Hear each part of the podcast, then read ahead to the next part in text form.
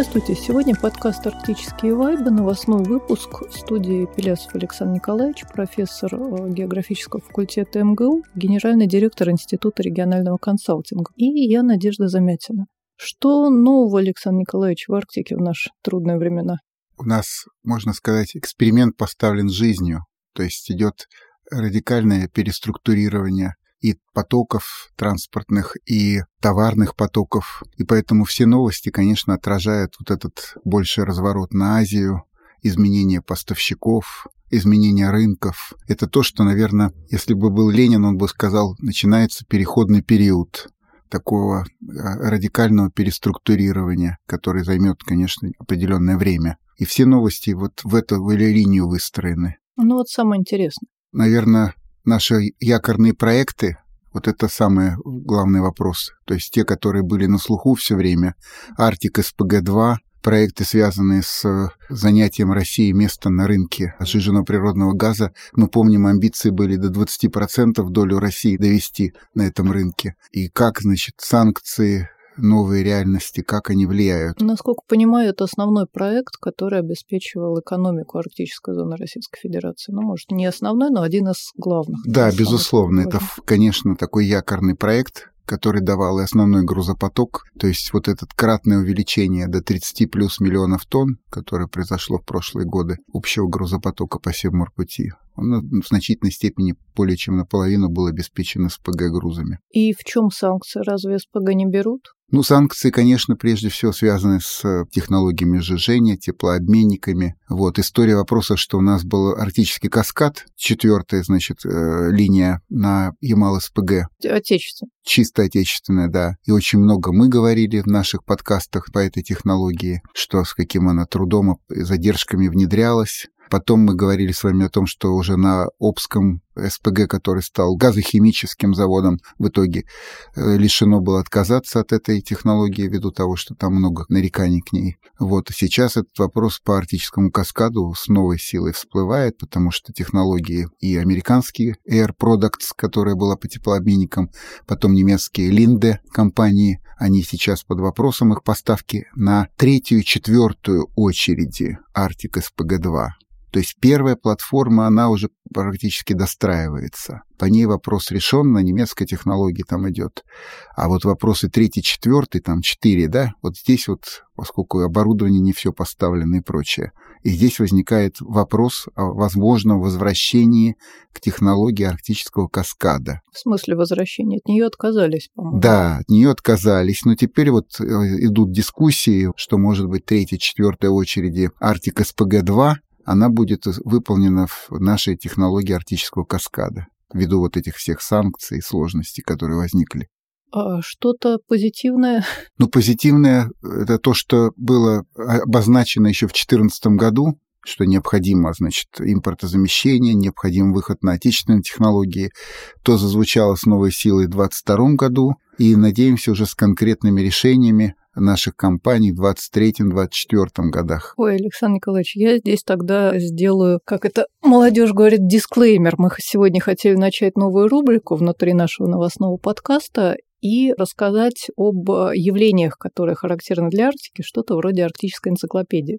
Так вот, а если покопаться в историю, то минимум с 1963 года наша страна говорит о замещении импортных технологий. Я, конечно, говорю о трубах большого диаметра для газопроводов отечественных. Первый проект, который разошелся, опять-таки, современным языком скажу, в мемах, труба тебе Аденауэр, э, соответственно, руководитель Западной Германии тогда, который запретил таки поставлять нам крупные трубы, которые выдерживали большое давление и северные условия сложные, когда трубы могут полопаться от мороза. И вот в 1963 году речь зашла об импортозамещении, поэтому тема отнюдь не новая, и здесь как раз действительно есть о чем поговорить, но это был спойлер, об этом поговорим через несколько несколько минут. Пока еще арктические новости. Что еще произошло за последний месяц, Александр Николаевич? Ну, есть вот проект по литию, мне кажется, очень интересный в Мурманской области. В курсе, да, что Норильский никель и... Литий — это которые батарейки? Да, литий, который используется в современных батареях. Важный редкоземельный металл,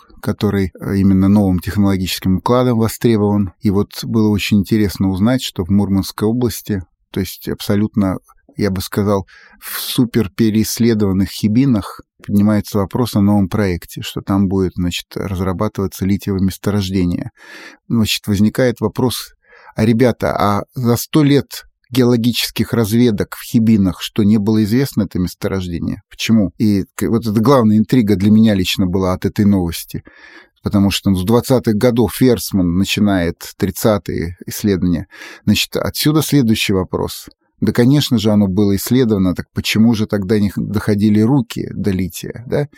И здесь мы с вами возвращаемся к очень давней теме нашего крупнейшего экономиста Кондратьева, который говорил так э, вопрос же не в том, что геологи сделали открытие, а вопрос в том, что возникает мировой спрос, и только когда он возникает, тогда геологическое открытие переводится в коммерческий проект. И вот литий, который уверен был, давно известен это месторождение, но его не брали, в советское время до него не доходили руки, не потому что, я даже думаю, технологически не могли. Могли, но не было спроса элементарно, главного не было.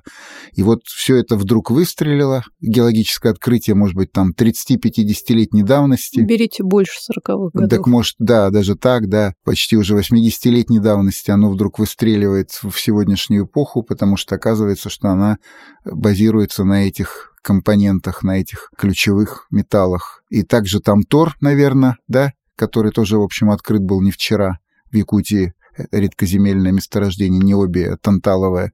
И тоже будем надеяться, что оно как бы будет в этом десятилетии уже поднято. Это очень сложное месторождение. Э, Тамтор – это северо-запад Якутии, которое было скандально известно в связи с тем, что там радиационный фон чуточку больше, чем обычный, скажем так, хотя в прессе писали, что он идентичен радиационному фону в самолете Москва-Норильск. И в связи с этим, однако, были выступления. Там целая же история. Сначала хотели возить по Лене, однако жители Якутии возмутились. Потом была схема через Хатангу, куда возить возить э, по зимнику э, руду и далее складировать до открытия навигации в Хаттинге. Но там тоже я до конца не знаю ситуации. И оно само по себе сложно берущееся, потому что сами породы, они во время летнего сезона могут протаивать. И, насколько слышала от геологов, интервью брала, его в летний период предполагают закрывать белой пленкой и разрабатывать только в зимний период. Это очень сложно берущееся месторождение, хотя действительно уникальное. Но это, скажем так, не последнего месяца месяца новость. А вот э, литий Мурманской области, да, действительно, это давно известное. Одно из самых перспективных оценивали геологи среди того, что может быть введено в эксплуатацию в ближайшее время.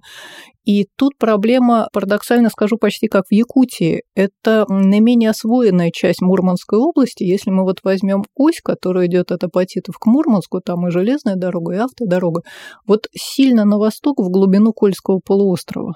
То есть это до сих пор вездеходы, это до сих пор отчасти бездорожье. И Таким образом, казалось бы, в старейшей освоенной российской части Арктики, ну, если не брать там Архангельск, да, непосредственно как город, мы имеем абсолютно такие дикие, трудно берущиеся с точки зрения логистики доступности. Понятно, что это не Якутия, но тем не менее это вот действительно абсолютно неосвоенная территория, про которую давно знали. Вороньи тундры, это еще называется там другое название. Но это вот тундры и такие суровые. Так и вспоминаешь, когда едешь из Мурманска в Апатиты, то действительно вся освоенная часть города все по правую сторону а по левую сторону как раз оказывается, да, практически... Это вглубь полуострова. Да, я вспоминаю, вот эта дорога, она не то что без, безжизненная, но она ненаселенная, да, правая сторона дороги как бы она подхвачена городами, поселками, а левая сторона этой дороги, она более такая сохраненная, тундровая, с лиственницами, да. Вспоминается, когда тоже брала интервью в Норильске, мне сказали, ну вы думаете, сейчас Арктика фронтир, она сейчас нифига не фронтир, мы едем за стабильностью на стабильно работающий комбинат, результаты,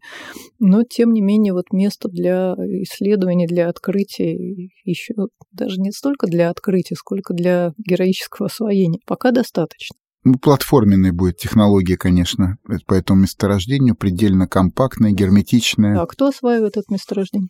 Значит, Норильский никель и Росатом. Ну, интерес, Росатом имеет горнорудный дивизион у себя, который будет осваивать Павловское месторождение. То есть это отражает амбиции Росатома быть не только инфраструктурным оператором, как его назначил президент, указом, да, но и вести реальную материальное производство осуществлять, то есть добычную деятельность в Арктике.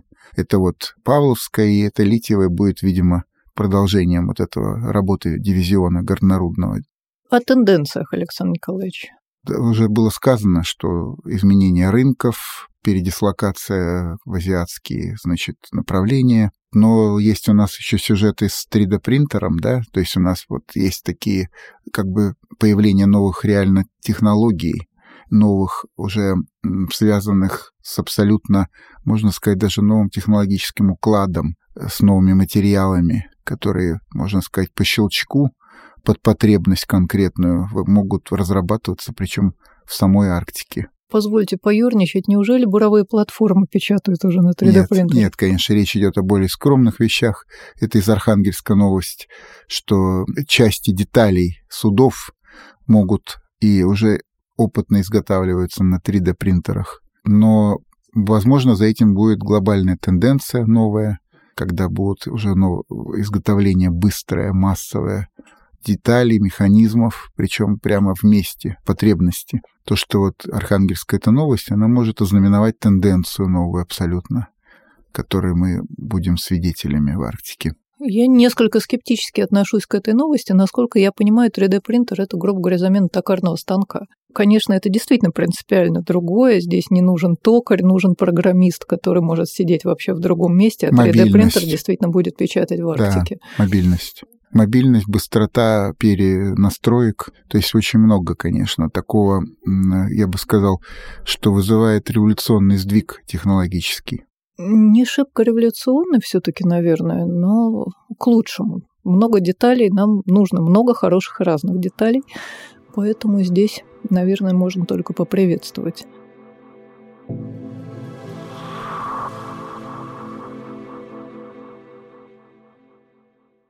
Сейчас перейдем к уже анонсированной подрубрике нашего подкаста, который мы сегодня хотели бы предложить. Это арктическая энциклопедия. Энциклопедия понятий, явлений, феноменов, которые э, связаны с развитием Арктики. И сегодняшняя тема, безусловно, арктическое импортозамещение. Тема отнюдь не новая, как бы это сегодня не вдохновляло некоторых наших коллег, но история импортозамещения в России и Советском Союзе долгая, печальная и поучительное. Самый яркий пример попыток импортозамещения – это, конечно, труба большого диаметра. Это слово, которое в 70-е годы звучало в связи со строительством мощных трубопроводов Уренгой, Помара, Ужгород, с достижениями советского народа, советского государства о освоения нефтяных и газовых богатств Западной Сибири. Но вот только трубы большого диаметра были импортные. Мы импортировали их в основном из Германии, также из Италии, Японии отдельные. И парадокс в том, что Советский Союз, на который сегодня зачастую смотрят с некоторой надеждой, они восстановить ли нам госплан, так вот при всем госплане, причем, скажем так, в лучшие годы Советского Союза, при дорогой нефти и полной мощи, трубы большого диаметра не производились. 3D-принтеров тогда не, не было, я уж поерничаю, но дело даже не в этом. История действительно длинная. В 60-е уже годы были первые контракты на закупку труб большого диаметра в Германии. После Карибского кризиса американцы, санкции исходят уже, получается, сколько там, 40 лет от американцев, надавили на европейские державы, контракты были разорваны. Было это при канцлере Аденауэра, на что наш ответ в данном случае не Чемберлену, но Аденауэра был дан быстро. Были выпущены трубы на Челябинском трубопрокатном заводе, на них была красивая надпись «Труба тебе Аденауэр». Международная пресса это очень активно обсуждала. Такие бодрые патриотические мемы, но проблема была в том, что трубы сваривали из двух заготовок с двумя швами, соответственно, из двух половинок. И эти трубы не подходили для Арктики. Поэтому тема импортозамещения никуда не ушла. Трубы поставлялись, ну, допустим, для конструирования газопроводов из Средней Азии. И дальше эта тема возникла снова, пока в 70-м году не был заключен вошедший в историю, по нему сняты фильмы, контракт «Сделка века» он еще назывался, трубы в обмен на газ в первую очередь тоже с Германией, Особенность его была в том, что трубы поставлялись в кредит в обмен на тот газ, который будет по ним поставлен после конструкции трубопровода. Здесь можно очень много аргументов привести и за, и против, потому что, э, да, это зависимость от немецкого поставщика. Немцы были очень рады, потому что в период кризиса металлургической промышленности, они, мы помним, 70-е годы, вставали там домны в Питтсбурге, в США и так далее. А вот Германия получила замечательного заказчика в лице Советского Союза с системой мощнейшей в мире трубопроводов в связи с открытием фантастических по богатству фонтанирующих запасов нефти и впоследствии газа в Западной Сибири. Ханты-Мансийский округ, далее газ – это в основном Ямал-Ненецкий автономный округ, и с комсомольскими стройками, с героизмом они осваивались вот начиная с конца 60-х, особенно в 70-е годы. При этом, действительно, казалось бы, все усилия Советского Союза направлены на освоение нефтяных и газовых богатств в Западной Сибири, как тогда говорили. Об этом поют песни, газеты выходят с передовицами, когда из карты Тюменской области выходят вентили, и, соответственно, это должно напитать нашу экономику, трубы по-прежнему импортные. Отчасти это связано с колоссальными размерами строительства, потому что поставляли трубы больше, чем там производили Соединенные Штаты, например, в тот период, если там покопаться в экономической литературе. Это был абсолютно беспрецедентный заказ на трубы, но тем не менее западный. Советский Союз не сидел сложа руки, он уже думал очень активно об импортозамещении, но у нас по-прежнему не хватало широких прокатных станов для того, чтобы делать мощные э, заготовки для этих самых труб большого диаметра. Александр Николаевич, помните ли вы то время говорили что-то? Что я помню, этом? конечно, это Манесман, который предоставлял эти трубы большого диаметра. Но я два момента, Надежда Юрьевна, хочу в этой истории подчеркнуть. Первое. О преимуществах разноуровневого развития стран. Если бы Советский Союз был в уровне Германии, на той же степени технологической продвинутости, да, этой сделки бы не было. А так вот именно различие в уровне экономического развития позволило да, осуществить вот это взаимное тяготение. Оно было на разных потенциалах экономических, да, но оно неожиданным образом было очень конструктивно. Первое замечание. Второе. Вот нам говорят про технологические уклады, там, инфраструктуру и так далее. Но смотрите, материальная основа сегодня для оптоволокно да, есть конкретное материальное наполнение, как это оптоволокно тянуть, и нужны кабели, чтобы у нас это оптоволокно, и в Мурманский завод, вы знаете, начал выпускать эти кабели, да. То есть у нас все время была невнимательность к материальному наполнению инфраструктуры нового технологического уклада. То есть, грубо говоря, надо, чтобы были настроены заводы на производство этого материального объекта инфраструктуры. Это не просто так уклад возникает, он требует усилий материальных заводов. Вот вы об этом говорите. Уклад у нас был только в военно-промышленном комплексе. А по поводу э, разности развития стран, да, это очень показательная вещь, но только посмотрите, нам многие ведущие экономисты, тот же Райнерт, очень классный специалист, говорит, что лучше, конечно, специализироваться на чем-то более высокотехнологичном, потому что трубы в тот момент это более высокая технология, нежели простой газ, иначе говоря, несмотря на то, что в советской прессе писалось, что, во-первых, мы боремся этим делом за мир, заключая контракт с э, потенциальным противником Западной Германии. А во-вторых, мы формируем ту самую зависимость, о которой сейчас идет речь. Она до сих пор не может э, у себя импорта заместить российский газ. Но, вообще говоря, э, для обозначения не в отношении Советского Союза, конечно, в отношении других стран роль поставщика сырья – это то, что называлось сырьевой придаток. В свое время сделали лирическое отступление, утверждала программу курса по эконом-географии Канады, и мне на кафедре зарубежных стран в МГУ спросили, а что это вы, Надежда Юрьевна, не пишете нигде, что Канада – это сырьевой придаток Соединенных Штатов? Советский Союз, конечно, не хотел быть сырьевым придатком, он э, занимался импортозамещением, и на печально известном ныне комбинате «Азовсталь» был смонтирован чешский, правда, уникальный прокатный стан 3600, который позволял делать заготовки для труб большого диаметра. И во входившей тогда в состав Советского Союза братской Украине на Харцизском трубном заводе стали изготовлять трубы большого диаметра. Мне удалось найти описание технологического процесса. Заготовки были, прокат был. Механическая обработка стыков под трубы не давалась, потому что не поставили такое-то оборудование, такое-то оборудование. Но мы в Институте регионального консалтинга обязательно опубликуем текст о трубах большого диаметра, потому что просто песни о том, как невозможно подготовить нужное качество стыков, это, на мой взгляд, вот просто символ той самой плановой экономики, потому что даже в приоритетных отраслях вот не хватало каких-то деталей, которые не самые дорогие, не самые важные, но не хватало. Вот та самая экономика дефицита, экономия на спичках. Я перечитала победные реляции с других трубных заводов, потому что трубы большого диаметра пытались производить не только в Челябинске. Волжский трубный завод был специально построен с импортным, опять-таки, оборудованием. Манесман поставил туда тоже прокатный стан уже к концу 70-х. Меньшей ширины, чем нужно, но вот всегда возникает какая-то деталь, когда не получается. Так до конца советского периода при всей, повторюсь, мощи Советского Союза осуществить импортозамещение с трубами большого диаметра не получилось где не было больших заготовок, где делали трубы с двойным швом, где со спиралевидным швом, который тоже не очень прочный для, не может выдержать большое давление. Сейчас «Газпром» требует 300 атмосфер давления, чтобы эти трубы выдерживали. Где-то вот стыки многослойные харцизские трубы и так далее. Вот везде где-то что-то не хватало, именно потому что не было точного технического проекта, точнее проект был, но под него, как пишут специалисты, которые занимались непосредственно вот этими вещами, об, обечайки не стыкуются. То есть вот, ну вот это слово обечайка, которое связано с механической обработкой стыков, это вот очень хороший символ того, почему у нас не получалось импортозамещение. Да потому что вот где-то что-то немножко не заточено, зазоры чуть-чуть на несколько там десятых миллиметра больше, чем нужно, но это не дает обеспечить то качество, которое требуется при эксплуатации труб в суровых северных условиях. Конец у этой истории и хороший, и плохой. Уже в постсоветское время «Газпром» обозначил свою готовность закупить трубы. Сначала речь шла о том, чтобы «Газпром» сам инвестировал в производство труб большого диаметра. Речь шла о производстве в Нижнем Тагиле.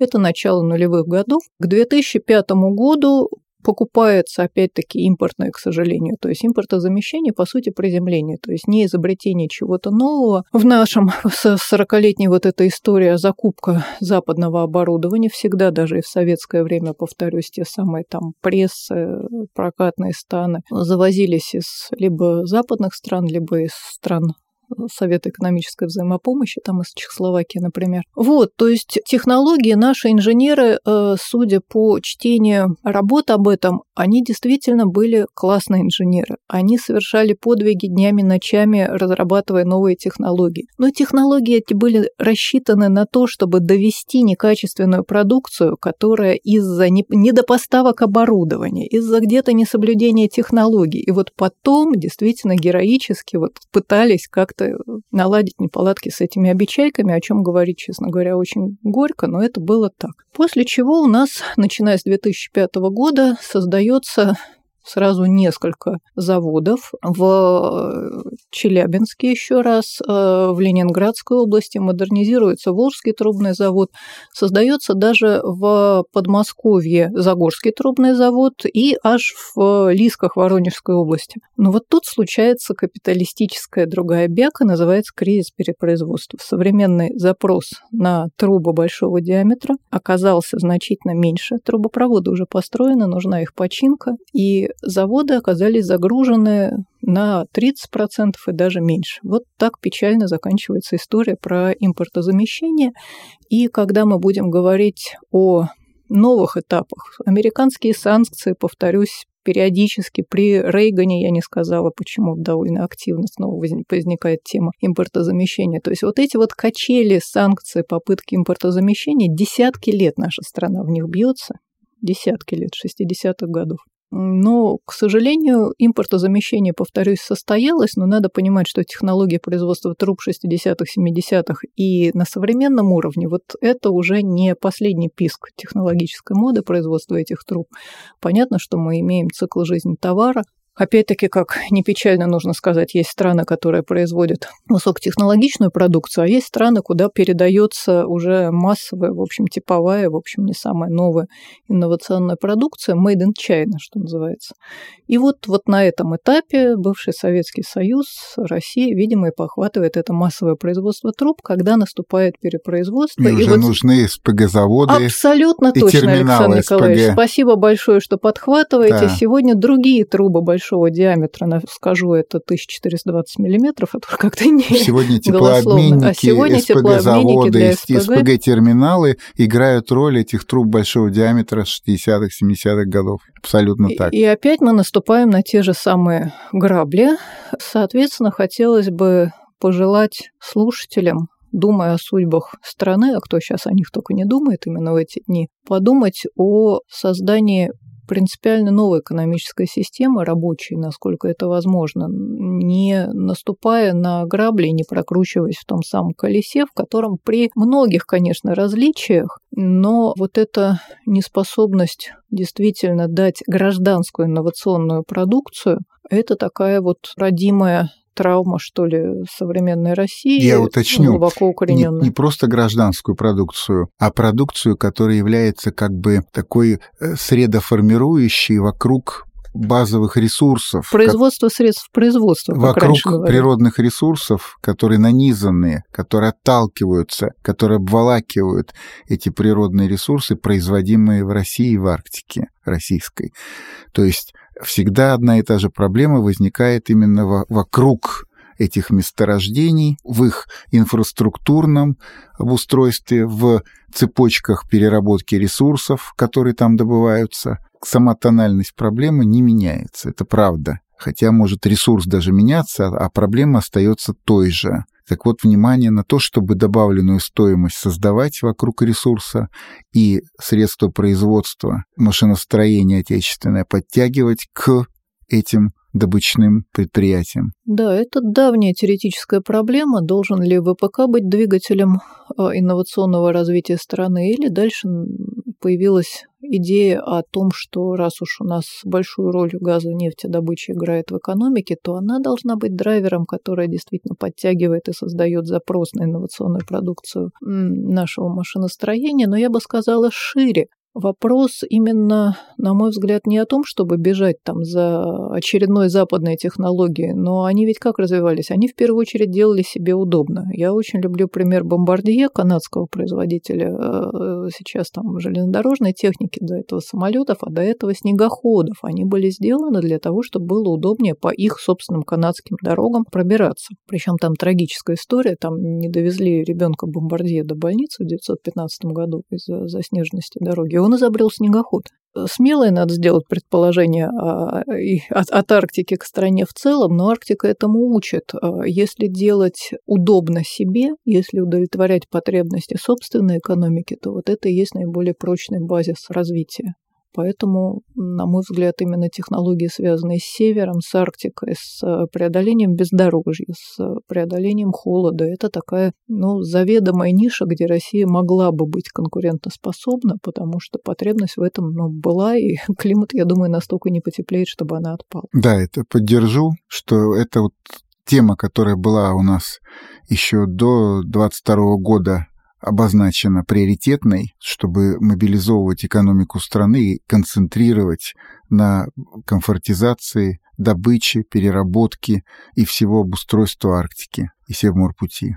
Эта тема остается даже вопреки, может быть, она становится еще более актуальной в новых условиях, и нужно ее ни в коем случае не терять, а держать все время что ее как бы сверхзначимость для страны и для национальной экономики сохраняется. Спасибо, Александр Николаевич. Сейчас мы будем уже прощаться до следующего месяца. Всего доброго. Надеюсь, получится осветить что-то интересное, что произойдет в мае в российской зарубежной Арктике. До свидания. До свидания.